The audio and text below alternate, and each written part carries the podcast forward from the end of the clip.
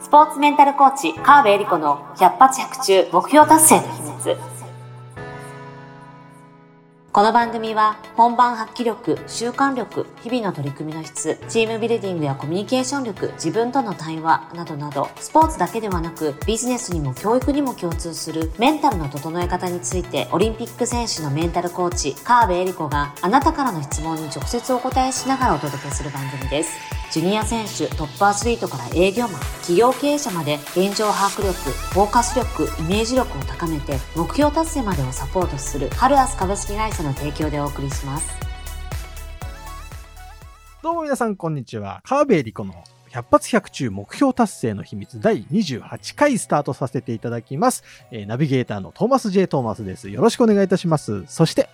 スポーツメンタルコーチの川辺理子です。よろしくお願いします。はい、よろしくお願いいたします。ちょっとですね、あの、今、あの、時間が、収録時間が超押しておりまして、やばいということで、今日、今日は頭のトークカットして、スタートさせていただきます。はい、はい、28回目の相談、こちらです。えー、コーチングを学んで話を聞いた方がいいのは分かっているのですが、ついつい言いたくなってしまう自分がいる、います。どうしたらいいでしょうか？という、えー、指導者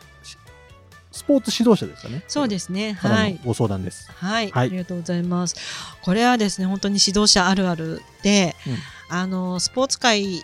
もそうだし、まあ、ビジネスの方でもね会社で上司のマネジメント層の方からこういう相談ってやっぱりすごい多くて、うんうん、かつてはうんね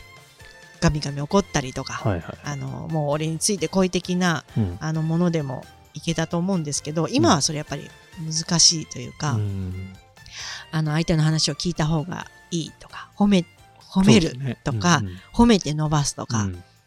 ていうのも分かってるし、うん、まあ、特にこの相談していただいてる方はコーチングを学んだということなので、相手の話を聞いた方がパフォーマンスが上がるということも分かってる。けどやっぱり自分が教えちゃった方が早いんじゃないかっていうね。指導者だとやっぱり教えるとか分析するってことがお仕事なので、うんうんうんそことのバランスに悩まれる方っていうのはすごい多いんですよね。で、これコーチングスクールのサポートに入っててもこういう波よくあるんですよ。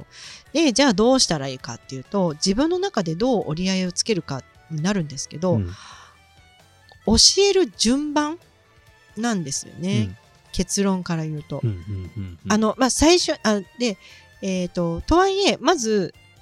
競技始めたばっかりの人に対して、本当はどうしたらいいと思うって言われても、いやいや、このやり方まず教えてくださいよ。ルール、ル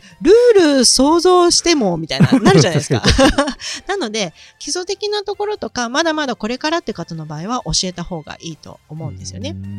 いわゆるティーチングっていうのを先にした方が、そりゃ、うんうんうん、それがまず必要になると思うんですけど、それですら、やってみてどうだったっていう反応を聞いてみるっていうね、うん、あの感想を聞いてみる振り返りをしてみるっていうのはあると教えた後に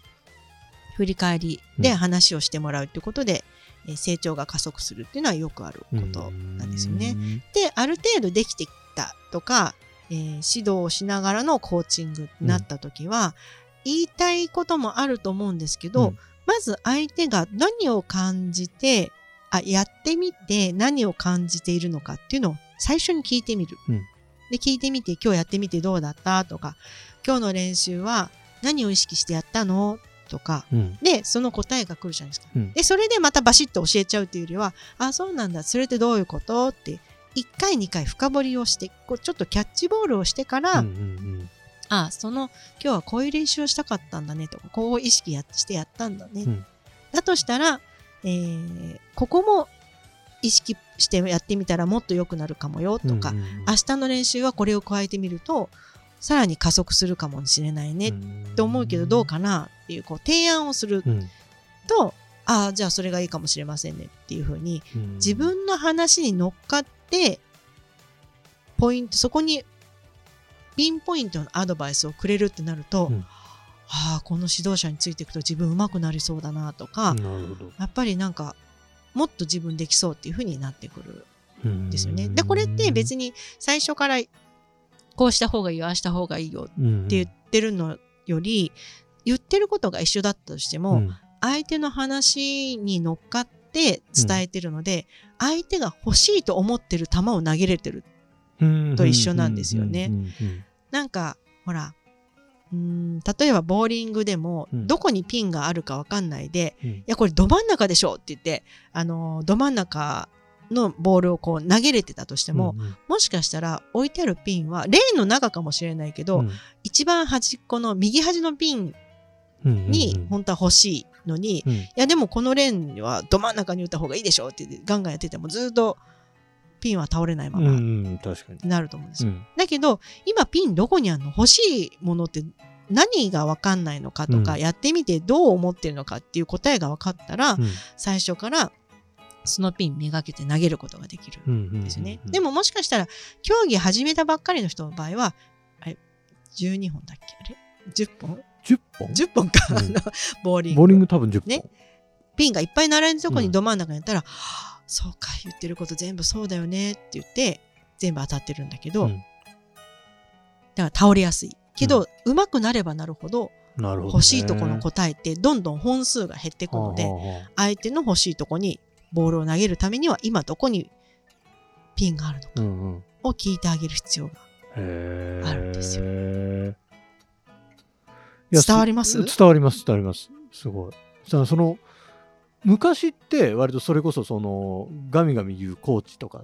でを監督とかなんかそういうイメージだったじゃないですか。で今そういうちょっとコーチングっていう技法が出てきてやっぱそういうコーチングの方がえっ、とより成長しやすいからそういうものがやっぱ今主流になってきてるってことですか？うんまだね主流になってるとは言い切れない。言い切れないんだ。そうなぜならあのガンガンやって、うん、えー、伸びる人もいるんですよ。ガンガン言われたからこそ伸びるタイプの人もいるんです。言ってほしい。で、これは、あの、ビジネスでも一緒だと思うんですけど、うん、どうしたい？って聞かれて伸びる人と、こうやれ、ああやれって言って、あの、いや、お前こうじゃないだろう、こっちの方がいいだろうって言って、うん。伸びる人だっているんですよ、はいはい。はい、昭和的って言われるかもしれないけど、うん、気合と根性が大好きな人も一定数い る いるの、いるし、はいはい、私も嫌いじゃなかったから、言われないと、なんで言ってくれないんだろうかとか私のことを見てないのかなとか不安になっちゃう時ってあるんですよね、うん、だからちゃんと見てるよっていうのはのアプローチの仕方が、ガミガミ怒った方がこの人は伸びるのか、話を聞いた方が伸びるのかそれをちゃんと見極めるっていう必要があるしまあなんならスポーツ界はあのー、もうねどの人も本当にえまだやんの？みたいな練習大好きな人たちが上に上り詰めているので、うん、やって当たり前っていうのがなるほど、どうしてもね上の方の人たちはあるんですよ指導者の方は。うんうん、だから成功してきたっていうのもあるし、実際練習しないとうまくならないのもあるし、ただ練習量は何が一番こう上手くなる練習方法だったり、練習量なのかっていうのは今と昔ではね違ったり一人一人違うから、うん、そこをこうどうするかっていうのはあるんですけど、うん、うん、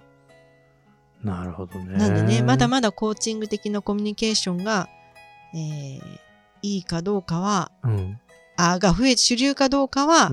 まだこれからっていうところだと思います。でもかつてよりはだいぶ増えてきてるけどなんなら選手の若い層がガミガミ言われてもついていかないっていう状況になってきてるのでだんだん変わりつつあるところですかね。指導者とかそういう方たちも大変なんですね今この大変です。そうなんですよ。そう。自分がやってきたことをそのままやったらそうね、ね、パワハラって言われちゃうかもしれないしあのついてみんなやめてっちゃうとか、うんうんうん、厳しい練習についていけないってなっちゃうと、うん、もったいないしね。なるほどね。思いはあそうだから思いは熱いままでいいんですよ。うん、思いを変えてほしくない。大体、怒ってる指導者とか本当はこう言いたいのにって悩んでる指導者も、選手のためを思ってるんですよね。うん、だからその思いの表現の仕方をあのちょっと順番変えるだけなんですよっていう。言っちゃいけないわけじゃなくて相手に聞いてから伝えてみたら何か変わることもあるんじゃないですかってなるほど。そういうことなんだ、うん、というわけでどうでしょう？こう